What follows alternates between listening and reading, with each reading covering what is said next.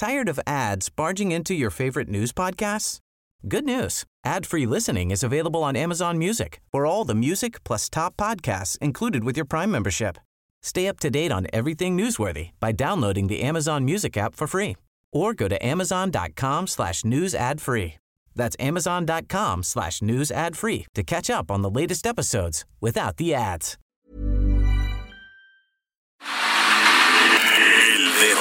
En la llaga. Había una vez un mundo en el que nadie creía. Un país de historias inexplicables. Una nación con personajes asombrosos. Santo Tomás tenía razón. Hay que ver para creer. México increíble. Las verdades que duelen. La voz de los que callan. El dedo en la llaga. Infórmate, diviértete, enójate y vuelve a empezar. El Heraldo Radio presenta El Dedo en la Llaga con Adriana Delgado. Con la paz de las montañas te amaré. Con locura y equilibrio te amaré. La rabia de mis años, como me enseñaste a hacer. Con un grito en carne viva te amaré.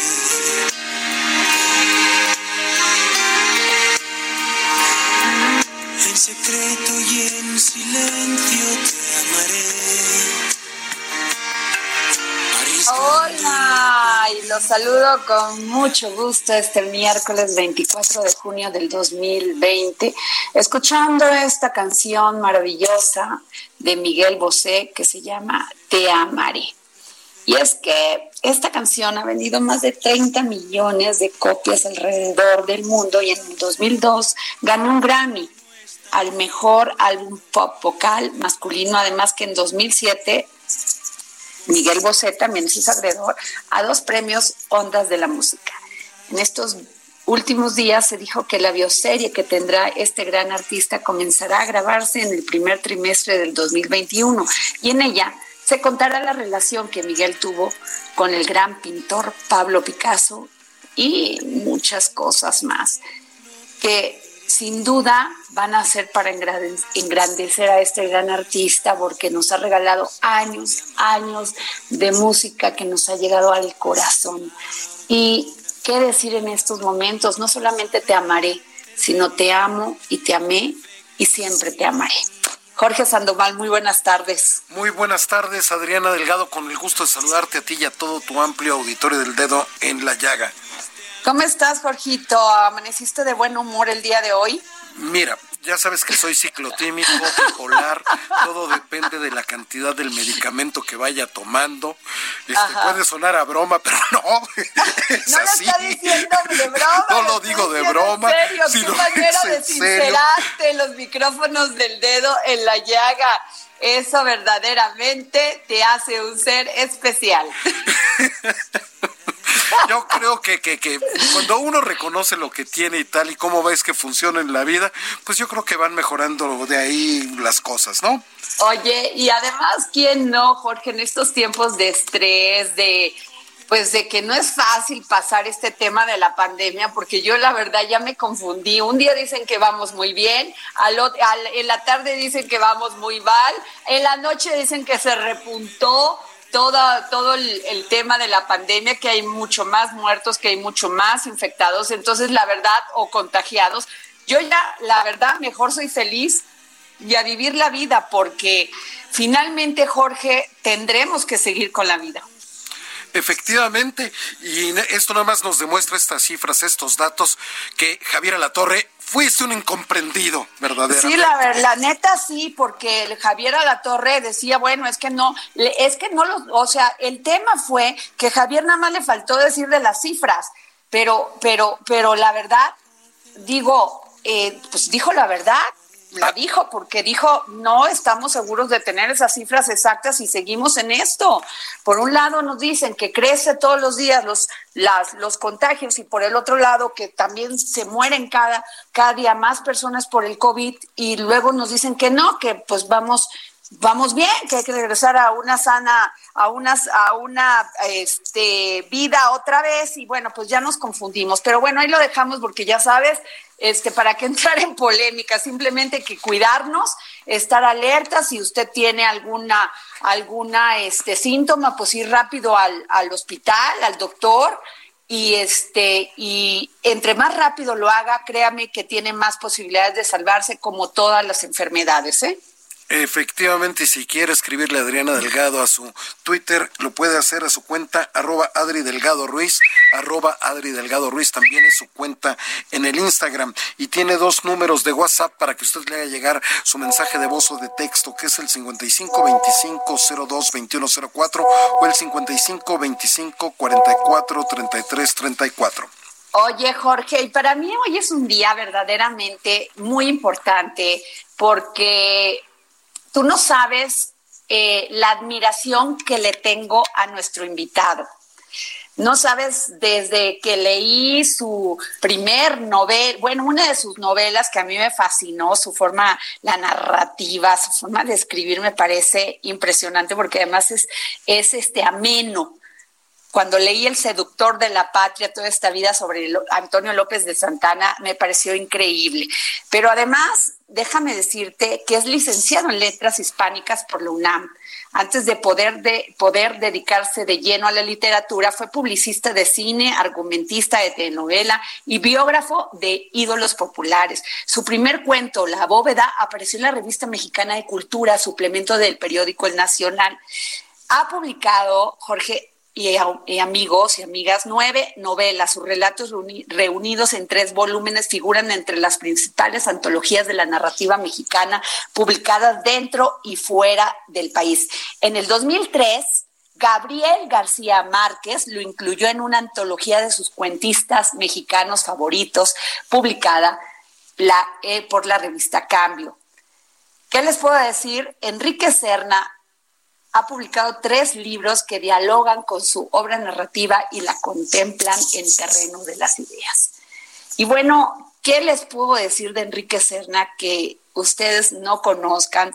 Pero lo más importante, bueno, de esta semana es que este martes el escritor Enrique Serna fue elegido como ganador del, del premio Javier Villaurrutia de Escritores para Escritores del 2019 por su novela El Vendedor del Silencio, una ficción basada en la vida del periodista mexicano Carlos de Negri, considerado por su generación como el mejor, pero el más aversivo de los periodistas, precursor de la columna de sociales y que en aquel se dice institucionalizó el chayote. Y aquí tenemos en la línea a don Enrique Serna. Muy buenas tardes, Enrique. ¿Qué tal? Buenas tardes, encantado de estar en su programa. No sabes cómo te anduvimos persiguiendo, querido Enrique, pero ya te tenemos y lo, lo vamos a gozar. Pues claro que sí. Enrique, Tú hiciste con esta novela por la que te dan el premio Javier Villarrutia una, pues, todo un tema sobre el retrato de México de hace unas décadas. México que ya fue, pero que política y mediáticamente sigue haciéndose presente y se hace presente con la vida de este periodista Carlos de Negri. Sí, ese es el México de mediados del siglo pasado porque la carrera de Negri transcurre más o menos entre 1942 y 1970, eh, y es la época de oro del régimen corporativo autoritario que, que tenía completamente amordazada la prensa y que ejercía una férrea censura, ¿no? Y ese era un régimen que necesitaba aduladores incondicionales eh, y a cambio de ello pagaba muy bien eh, los servicios de, de, los periodistas que se prestaban a eso, ¿no? Y de en ese sentido, pues era un periodista que tiene muchas ventajas sobre sus colegas porque aprendió diversas lenguas cuando era niño, hablaba muy bien francés, alemán e inglés, y, y entonces era como, digamos, el, el eh, periodista de lujo para que los políticos de aquella época se pudieran parar el cuello cuando él los entrevistaba, ¿no? Claro. Oye, este, Enrique, pero eh, era un personaje macho, misógino, tenía todas las, todo lo malo, corrupto, astuto, mujeriego, acomplejado, prepotente y perverso. Pero me llama la atención porque describes a hombres igual que lo haces en, en El seductor de la patria con Antonio López de Santana, a estos hombres que les faltó mucho cariño cuando fueron niños. Quizás si hubieran tenido una infancia feliz no hubiéramos tenido estos personajes en nuestras vidas. Bueno, en el caso de De Negri no es exactamente lo que le ocurrió. Él tiene otro trauma infantil que creo que sí fue determinante para ese machismo patológico que tuvo el personaje. Pero creo que también eh, era una característica de muchos hombres en el México que le tocó vivir y sobre todo de muchos hombres poderosos, ¿no? Porque, por ejemplo, Maximino Ávila Camacho o Jorge Pasquel, que era el zar del contrabando en la época de Miguel Alemán, pues eran machos cortados con la misma tijera, ¿no? Que cuando veían a una mujer que les gustaba, aunque estuviera casada, eh, iban, secuestraban al marido y raptaban a la, a la, a la mujer, ¿no? Y yo creo que De Negri eh, quería ser como ellos, eh, o sea, seguir el mismo modelo de comportamiento, pero él tenía un talón de Aquiles, era un hombre que tendía mucho hacia el alcoholismo, ¿no? Y eso fue lo que no le permitió ejercer el poder con la misma firmeza. Claro, y parece que se les justificaba en, en algo que tú escribiste en, en, en lo de El seductor de la patria, que dice, el dolor curte a los hombres, los endurece y al mismo tiempo los purifica. Pues sí, es una frase más para un militar que para para sí, pero los pero los hombres lo utilizan mucho en estos en este país donde donde ser macho es parte del ser de ser poderoso Sí, claro, y forma parte de la, educación de hágase hombrecito, ¿no? A base de aguantar el sufrimiento, el dolor, no, no, no chille, toda esa mm, educación eh, machista que por desgracia sigue muy vigente en México, ¿no? Porque ahora tenemos el, el narcotráfico y los capos del narcotráfico han adquirido una gran popularidad, de modo que ese machismo sigue muy en pie, ¿no? Claro. Oye, este, Enrique, y dime una cosa, que eh, cuando hiciste esta novela, y, y, porque es, te encanta explorar, creo yo, y lo vemos así en tus novelas, te encanta explorar, explorar el poder, el, el que hay detrás del poder, no solamente en el de Carlos de Negre, sino también en un político como Antonio López de Santana. ¿Qué piensas de los políticos en este momento? Es que yo creo que la investigación de la maldad es una beta literaria muy interesante. Y que lo que me interesa a mí sobre todo es eh, describir cómo es el proceso eh, de envilecimiento que va sufriendo una persona.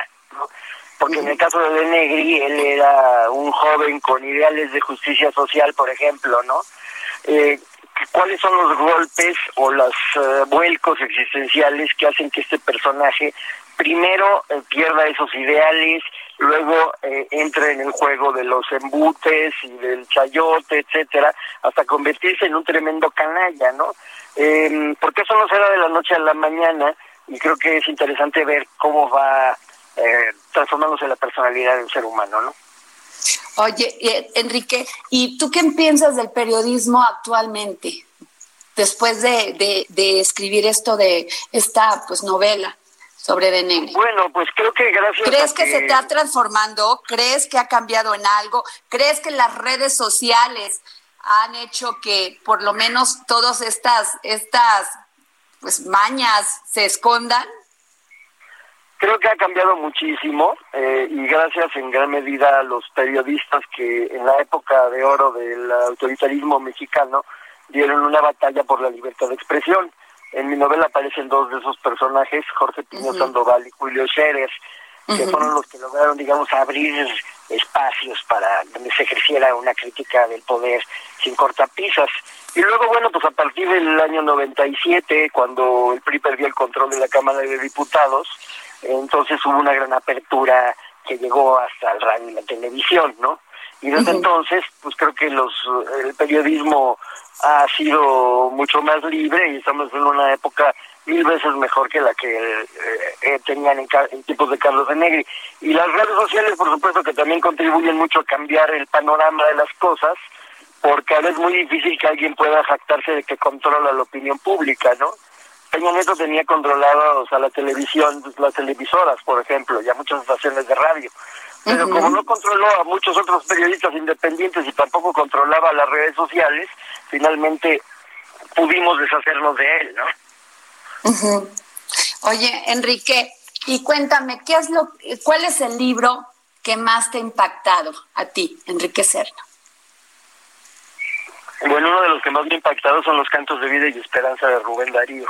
A mí me gusta mucho la poesía, no la escribo, pero soy un buen lector y creo que esta es una de las grandes maravillas de la lengua española.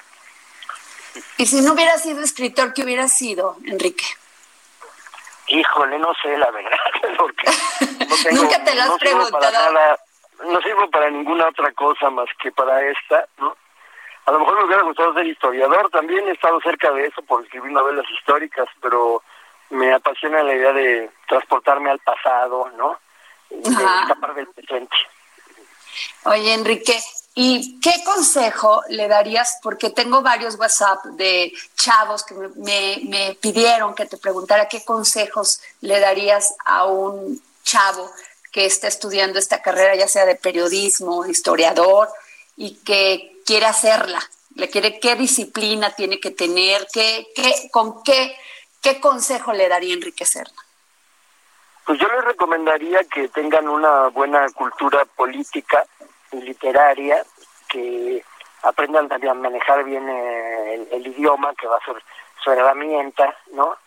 Y que no se dejen guiar por la, el, el dinero fácil, ¿no?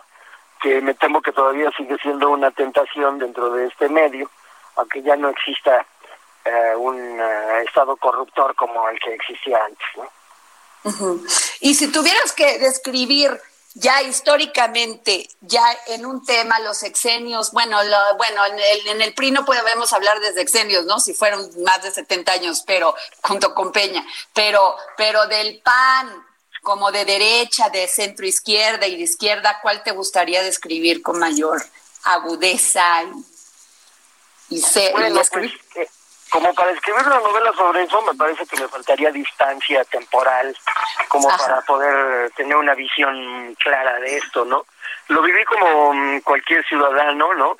Me sentí muy decepcionado por el sexenio de Fox, creo que fue básicamente un cobarde, no se atrevió a desmantelar el aparato corporativo del PRI, ¿no?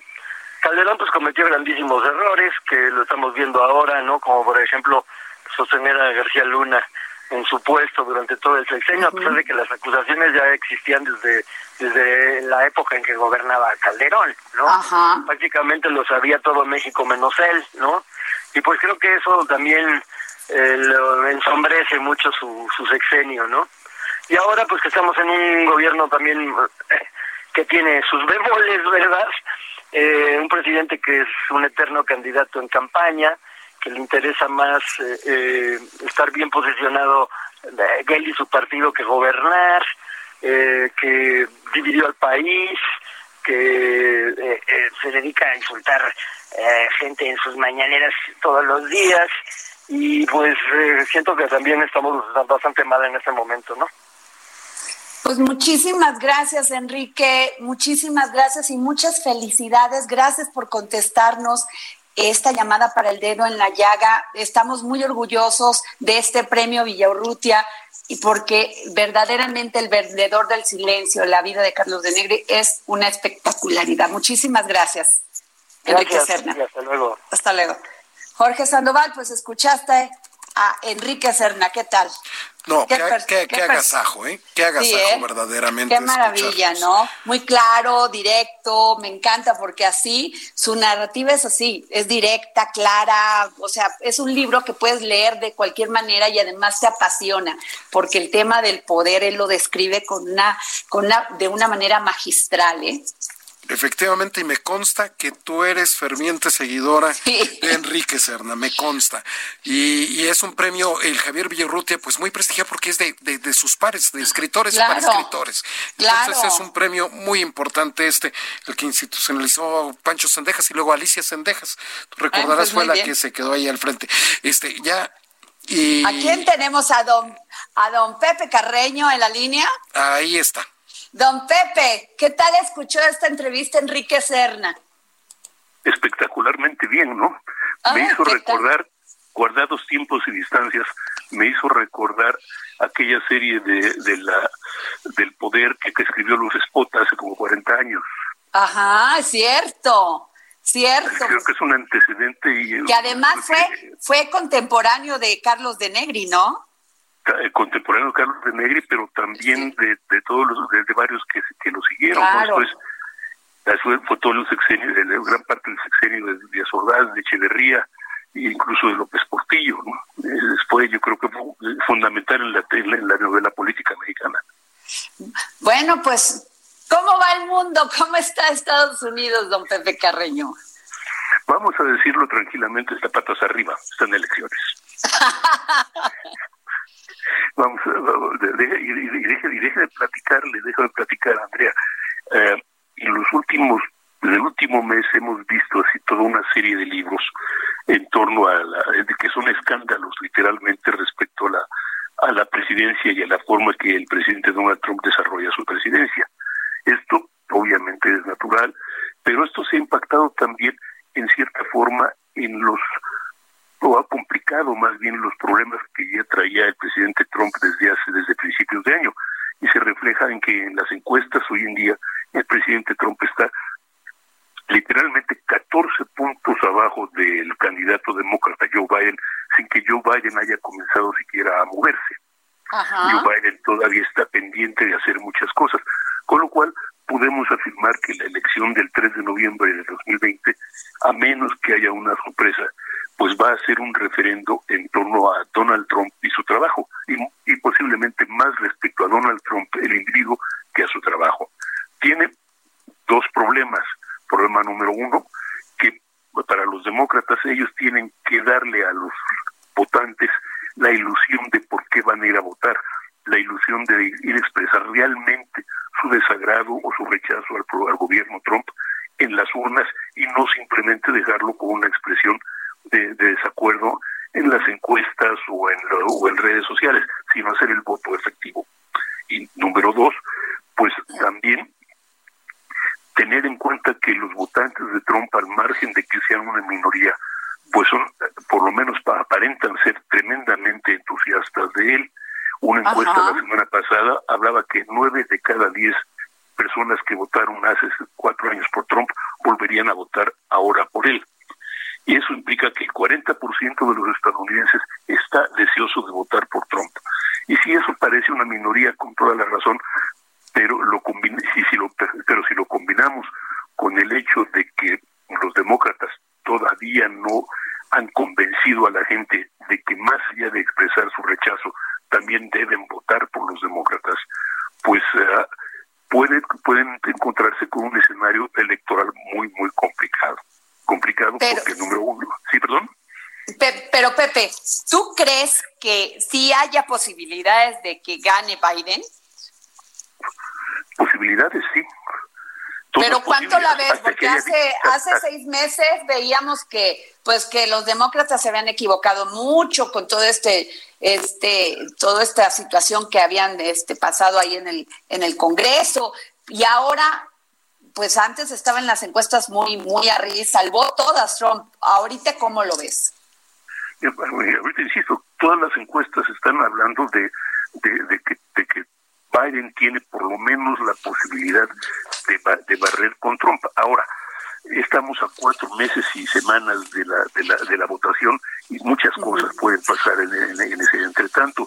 Insisto, el problema está no tanto en que eh, en que Trump pueda eh, que, se trata de un de un referendo en torno a Trump y Biden y los convencer a los votantes o al 53 55% de los votantes que sienten desagrado por Trump, que vayan a las urnas a votar. Tienen que convencerlos, tienen que darles razones.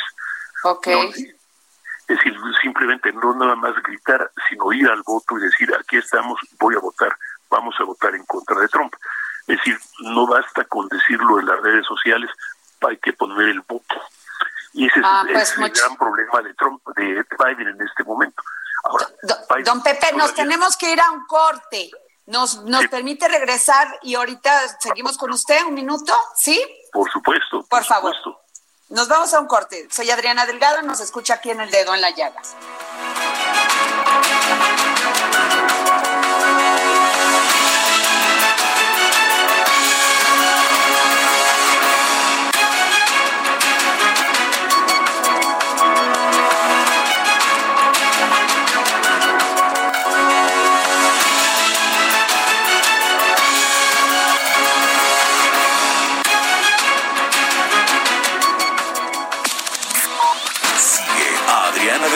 Su cuenta de Twitter, arroba Adri Delgado Ruiz. Además, te invitamos a enviar tus opiniones y comentarios en texto o por mensaje de audio a través de WhatsApp al 55 2544 3334. Y si quieres escuchar El Dedo en la Llaga de El Heraldo Radio, en cualquier momento y donde quiera que te encuentres, descarga el podcast disponible en Spotify y iTunes. Heraldo Radio.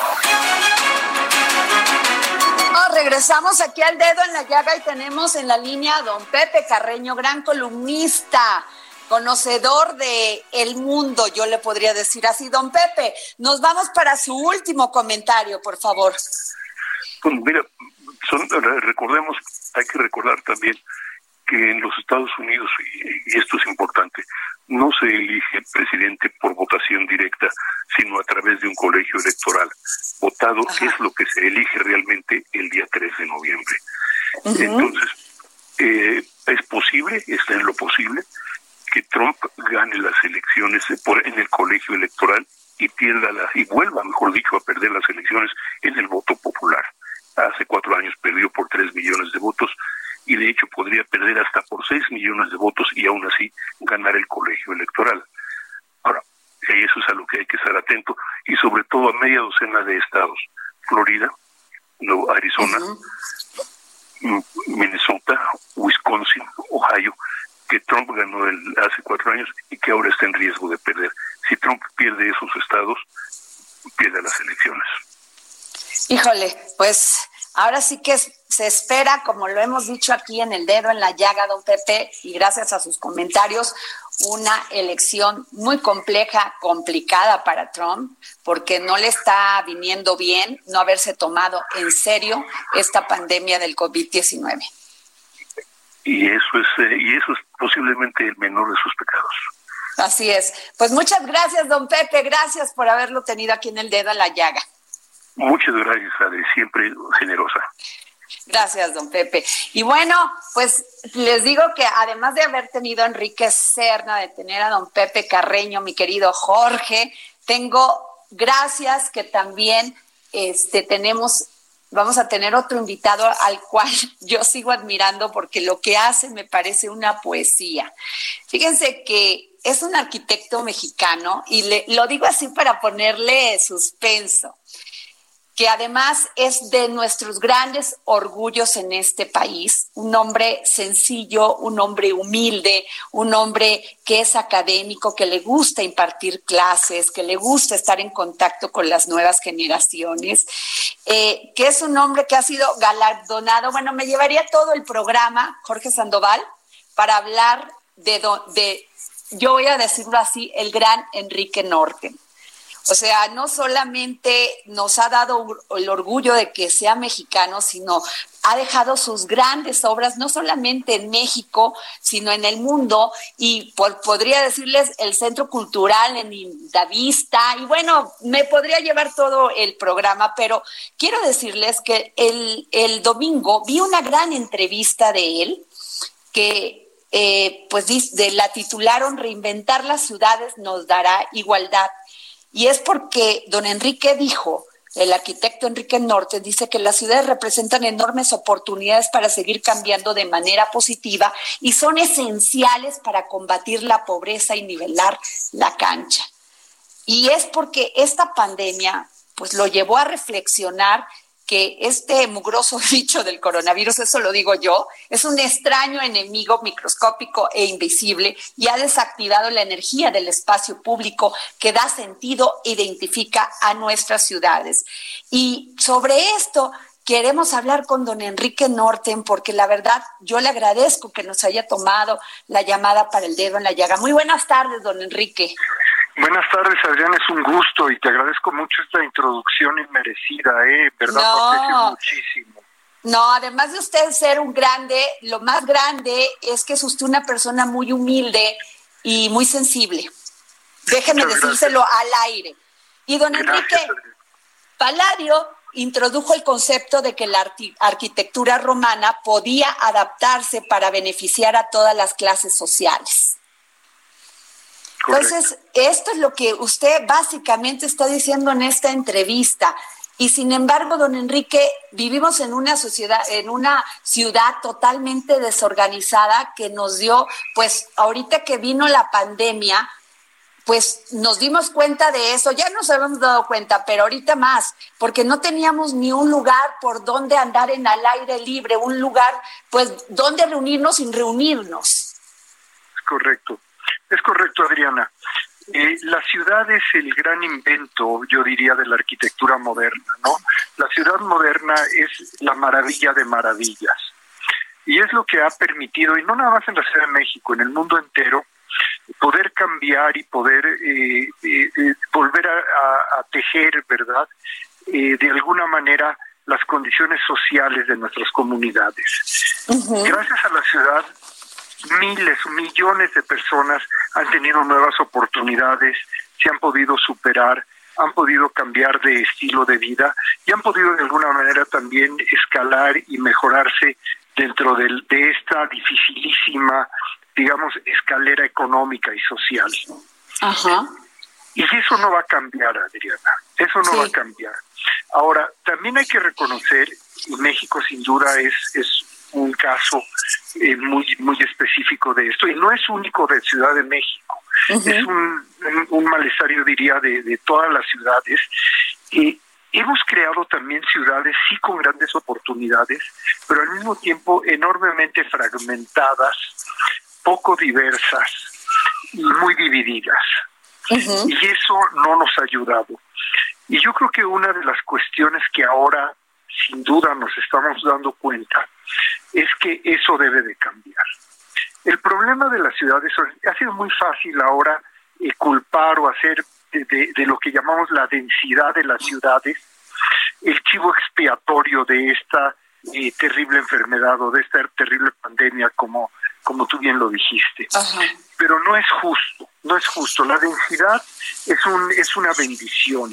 El problema que, que no es lo mismo que densidad es el hacinamiento, la promiscuidad, en pocas palabras, la pobreza que también hemos creado en nuestras ciudades y que la hemos creado, evidentemente, no intencionalmente, eh, por muchas condiciones, que van desde, desde a veces eh, y en gran parte la, la ineficiencia o la ignorancia, ¿verdad?, de, de algunos, digamos, personas dedicadas a la planeación durante tantos años eh, y muchas y muchas otras veces simplemente porque eh, eh, ha habido avaricias de, de, muchos lugares, ha habido corrupción, han habido contubernios, los que no, lo que nos ha hecho crear esta ciudad, como decía yo antes, tan dividida y tan fragmentada. Ah, ahora una gran perdón, perdón, don Enrique, nada más este una una de las grandes razones por qué esta desorganización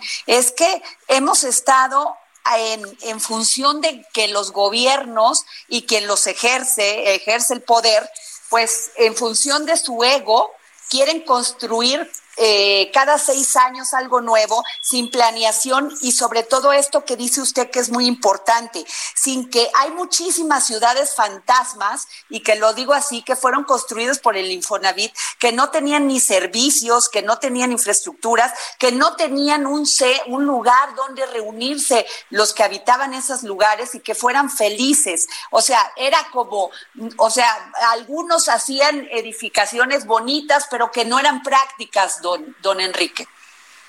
Sí, eh, es mucho más complejo que eso, Adriana, pero tienes mucha razón.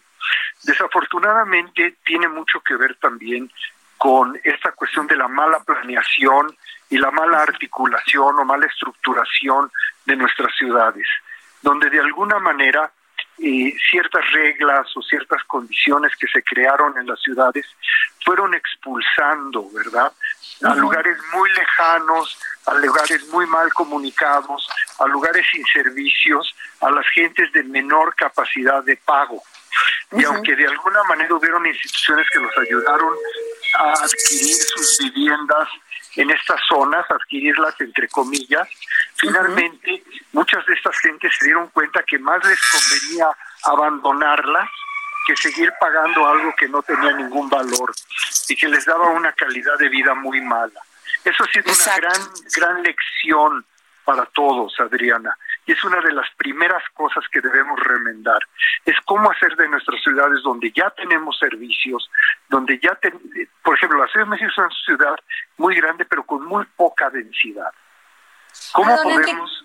claro, perdón, sigue, perdón, don Enrique, no lo quiero interrumpir, por favor. No, no, no, disculpa. ¿Cómo podemos donde ya tenemos servicios, servicios de todo tipo, donde ya tenemos infraestructura, infraestructura no nada más de transporte o de agua o de electricidad, pero infraestructura de cultura y de educación y de entretenimiento y de todo, poderlas hacer mucho más densas, siempre va a ser más barato y más eficiente. Eh, no tener que llevar esos servicios, esa infraestructura lejísimos y la mayor densidad nos dará siempre una mayor calidad de vida y una mayor oportunidad para todos. Y lo muy importante que sean lugares diversos, donde todos podamos vivir juntos. Don, pero don Enrique, le quiero preguntar una cosa, porque eh, esto que usted está diciendo es muy importante. Antes los centros históricos eran una manera de reunirnos, de admirar pues nuestro legado, orígenes, destino, y entonces, este, pero estos centros históricos han sido totalmente abandonados, no solamente en su arquitectura, muchos de sus servicios pues ya están, son, son drenajes que ya tienen años, que ya eh, inclusive ya ni existen. ¿Qué hacer, don Enrique, para recuperar todo esto que, pues, que es parte de nuestro legado, de nuestra vida, de nuestra historia? Bueno, evidentemente son también otra vez muchos temas, Adriana, al mismo tiempo. Eh, el tema del patrimonio histórico sin duda es fundamental, ¿no? O sea, sin duda tenemos nosotros que cuidarlo eh, porque tiene que ver con pues con nuestra historia, con nuestro carácter, con nuestra cultura, con nuestra forma de ser, con nuestra identidad, ¿verdad? Como mexicanos que nos distingue de muchas otras nacionalidades eh, en el mundo entero. Pero también tenemos que entender que nuestras ciudades tienen que ser articuladas y reestructuradas de una manera distinta. Por ejemplo, la Ciudad de México se formó, es una especie de muégano hecha por muchas ciudades. O sea, San Ángel era una ciudad, Tlalpan era otra ciudad, Coyoacán era otra pequeña ciudad, lo que ahora conocemos como el centro histórico, la antigua Tenochtitlán, era otra ciudad, y poco a poco todo se fue de alguna manera amalgamando en este gran, en este gran fenómeno que llamamos la Ciudad de México. Pero no necesariamente es la mejor estructura en el siglo XX, en el siglo XXI, en el 2020 que estamos viviendo. Entonces tenemos que encontrar esa nueva estructura que tiene que ver con las maneras en que se mueven las gentes, con los distintos barrios que ya existen en la ciudad, que no necesariamente coinciden con estos antiguos barrios o barrios históricos, que al final también es lo menos, ¿no? Tenemos que entender que nuestra ciudad también es Iztapalapa, también es Tláhuac, eh, también son eh, colonias, eh, la Guerrero o la Santa María de la Ribera, o muchas otras, algunas históricas y algunas que no son históricas. ¿Y cómo podemos articular y conectar todas estas colonias darle a cada uno de estos barrios y colonias sus propias condiciones, cómo hacer de cada uno de estos barrios lugares eh, casi eh, autosuficientes, donde la gente no tenga que desplazarse tanto, pueda conseguir todos sus, sus servicios eh, prácticamente caminando o en bicicleta, por decirlo de alguna manera. Hay un plan muy interesante que menciono en la, en la entrevista que usted hizo favor de mencionar hace un momento, que es el plan propuesto por la, la ahora bueno, la alcaldesa de París, que se llama La ciudad de los 15 minutos, que yo le recomiendo que lo lea. Es muy interesante. donde ella propone para París, y, ha sido su plataforma electoral, de hecho, donde ella propone para París que ningún ciudadano de la ciudad de París tenga que desplazarse más de 15 minutos para poder llevar a cabo eh, o para poder acceder a todos los servicios básicos que necesita. Educación, eh, compras, comercio, entretenimiento, salud, etcétera, etcétera, etcétera y además la simultaneidad de usos del espacio público en esos barrios. Ahora, estos barrios al mismo tiempo tienen que estar perfectamente interconectados con los demás barrios, porque evidentemente habrán servicios que tendrán que atender a más de un barrio. Y de esa forma ha propuesto una ciudad, evidentemente México no es París, nuestros asuntos son diferentes, nuestros retos son diferentes, pero hay una visión muy clara para una ciudad como París. Eso es lo que a nosotros nos ha faltado, Adriana. Sí, y lo necesitamos porque de veras es muy importante, eh, pues en esto, después de esta pandemia, reencontrarnos, don Enrique, que haya nuevas formas de convivir. Y don Enrique, eh, esto se lo voy a preguntar porque sus fans me mandaron varios WhatsApp diciéndome que le preguntara en qué, cuando quiso, cuando dijo, voy a ser arquitecto, ¿en quién se inspiró? La verdad, mira, la verdad, y te, te soy muy sincero, Adriana, yo no encontré fácil la arquitectura. ¿Por qué? o sea, no fue, eh, yo no tenía esos precedentes, yo no tenía esos precedentes familiares, no tenía tampoco esos precedentes culturales. Eh, yo crecí eh, en una condición de clase media donde, donde no había un énfasis importante en, estas disciplinas o en estos quehaceres. Y a mí me tardó más que a otros probablemente que sí tenían estos precedentes encontrar mi vocación. Yo me tardé mucho más, empecé a ser arquitecto más tarde y lo fui descubriendo muy poco a poco. Entonces, no hubo realmente este momento de iluminación o esta inspiración o, este detonador que me dijo un día, tú vas a ser arquitecto. Lo he ido descubriendo muy poco a poco. Y, y don Enrique, y pero ¿a qué arquitecto o a quién fue su, o sea, a quién admira usted? O sea, que diga, qué maravilla este hombre que obra. Bueno, eh, mira, evidentemente admiro a muchos, a muchos, no muchos vivos y muchos que desafortunadamente ya no están vivos, ¿no? Algunos los conocí, a otros no los conocí y la lista sería eh, larguísima, sería larguísima. Eh, afortunadamente hay gente muy talentosa, muy capaz, eh, verdaderamente brillantes arquitectos, tanto de mi generación, de generaciones más jóvenes que yo, de generaciones anteriores a la mía, y la verdad es que todos de alguna manera tratamos de ver y aprender de los demás. Sería injusto yo tratar de mencionar dos o tres cuando dejaría fuera a cientos. Ahora la pregunta, ¿cómo ve la arquitectura de las nuevas generaciones? Estupendo, Adriana. Yo creo que vivimos, y sobre todo en, México, en México vivimos momentos verdaderamente extraordinarios. Eh, hay una generación amplísima de mucho talento, de una gran preparación, están destacando no solamente en nuestro país, sino igualmente internacionalmente y están siendo reconocidos y creo que es muy merecido. Y lo único que yo quisiera creer y tener fe es que seguirán teniendo en nuestro gran país las oportunidades para seguir demostrando esos talentos. y no es solamente en la arquitectura, sino en muchas disciplinas, hay que hacer lo que debemos hacer para no perder ese talento. que no pues se nos vaya. Claro. Don Enrique, la última pregunta, porque sí me la hacen. ¿Qué libro lee? ¿Qué libro está leyendo? Mira, estoy leyendo un poco, un poco de todo. Siempre leo, eh, evidentemente, no podemos dejar, dejar de leer las, las noticias que nos tienen tan, tan preocupados. También leo las cuestiones específicas que tienen que ver con, con las cuestiones de ciudad, de arquitectura. Pero los libros que tengo ahorita, así tal cual sobre mi sobre mi mesa de lectura son los siguientes. Tengo uno que dice que es de Malcolm Gladwell, que se llama The Tipping Point. Ah, o sea, el punto, el punto de darle la vuelta, no sé cómo llamarlo.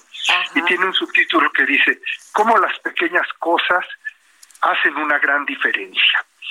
Otro es de este, que, que, que, también que estoy a punto de terminar, es de esta estupenda eh, escritora mexicana que se llama eh, El archivo de los niños perdidos, Valeria Luiselli. Ah, mire. Una estupenda novela y además, como tú dices, un gran orgullo mexicano. Ella vive en Nueva York, ha vivido en varios lugares del mundo, pero son nuestros grandes orgullos en inglés, porque ya lo escribió en inglés, se llama Lost Children Archive, el mm. archivo de los niños perdidos, creo que. Y el tercero es un libro fascinante, que es un libro de filosofía por este escritor o filósofo israelí que se llama Yuval Noah Harari. Ah, claro. 21 lecciones para el siglo XXI. Excelente libro. Y, estoy disfrutando mucho, los leo a ratos cada uno de ellos. Eh, y los estoy, todos ellos, esos tres son los que tengo ahora como, como en proceso y los estoy disfrutando muchísimo. Pues muchísimas gracias, don Enrique. Norten, gracias, este, gracias, por habernos dado esta, habernos tomado la llamada para el dedo en la llaga. Le apreciamos mucho todos sus comentarios. Y bueno. Muchas gracias. Gracias, un, pues. Un saludo a tu auditorio, Adriana. Gracias, don Enrique. Pues tuvimos aquí en el dedo en la llaga al gran arquitecto Enrique Norten, orgullo. Por favor, metan a ver, métanse a internet, ver sus obras, métanse a su página, es una cosa espléndida. La verdad fue un orgullo que nos haya tomado la llamada Jorge Sandoval personajes de clase mundial, tanto el arquitecto Enrique Norten como el escritor Enrique Serna, verdaderamente mexicanos Oye, ojalá, la pena. Claro, ojalá podamos poner en la, en la, en la, este, en las redes qué es, qué leen, porque es muy importante, es muy importante para todos aquellos que somos fans de Enrique Norten como de Enrique Serna, ¿no? Efectivamente, efectivamente, mi querida Adriana. Oye, y bueno, Jorge, ¿con qué nos vamos? A ver, anúncialo. Tenemos justo a Hablemos de tecnología con Claudia Juárez. Claudia. Adri, muy buenas tardes, Jorge, un gusto saludarlos. Y pues yo quisiera abrir esta participación preguntándoles si se imaginan ustedes poder ganar 250 mil dólares por jugar videojuegos. ¿Qué te parecería ganar esa cantidad, Adri? Uy, no, bueno, imagínate, nada más por jugar. Estaría padrísimo en estos tiempos. ¿Y qué tal si te contara que los gamers tienen fisioterapeutas, masajistas, terapeutas, psicólogos? Ah, sí, no me digas, pues claro, pues están todo el día pegado ahí a la a la televisión, bueno, a la pantalla. A, la consola, claro. Y es que, Adri, este, este asunto de los eSports y los gamers se ha vuelto el negocio millonario de los videojuegos en México, bueno, en México y en el mundo. Y es que te cuento que más o menos eh, 70, más de 70 millones de mexicanos se consideran jugadores, ya sea desde un móvil, un ordenador o consola, y más o menos un 10% ha competido profesionalmente. Y es que el sector de los eSports se está consolidando en la actualidad con altos niveles de crecimiento y esto es gracias al engagement que generan con los deportes electrónicos. Y es que en menos en, lo que va del último año, los también llamados deportes electrónicos han pasado de ser el pasatiempo de justamente más de 72 millones de gamers en México a convertirse en una institución profesional que reclama claramente inversión. Prueba de ello te platico, Adri Jorge, que la Escuela de Negocios de la Innovación y los Emprendedores, con sede en Madrid, en, en Barcelona, y el año hace dos años aproximadamente también abrió una sede aquí en México. Ofrece la primera maestría y posgrado en eSports en México. ¡Ay, qué maravilla! Exacto, debido a que los deportes electrónicos toman mayor fuerza a nivel mundial, por lo que profesionalizar al sector está siendo una prioridad. Y es que el sector de los eSports eh, se beneficia ampliamente de la profesionalización, ya que tiene áreas de oportunidad evidentes. Entonces, bueno, aquí es muy común que haya fallas técnicas, eventos mal gestionados, entonces aquí lo importante es darle seriedad a este asunto y si te estoy hablando de cantidades tan exorbitantes por solo jugar, imagínate que tengas ya una maestría con una visión de negocios. Híjole, pues que, eh, o sea, es que ya esto, además son muy jóvenes, Claudia, siendo muy jóvenes se vuelven multimillonarios. multimillonarios. Y es que justo te decía, Adri, que ahorita las empresas están viendo, eh, tienen la visión de negocio. Tan solo el año pasado, Televisión Azteca invirtió 5 millones de dólares justamente en los eSports.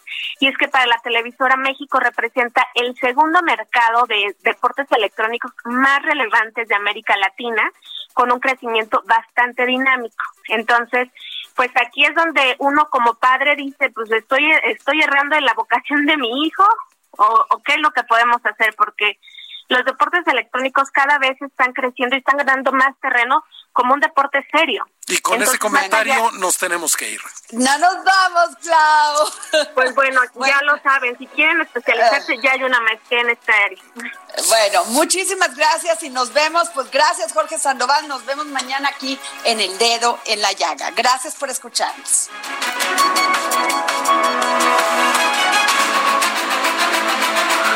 Heraldo Radio presentó El Dedo en la Llaga con Adriana Delgado. Tired of ads barging into your favorite news podcasts? Good news. Ad-free listening is available on Amazon Music for all the music plus top podcasts included with your Prime membership. Stay up to date on everything newsworthy by downloading the Amazon Music app for free or go to amazon.com slash news ad free. That's amazon.com slash news ad free to catch up on the latest episodes without the ads.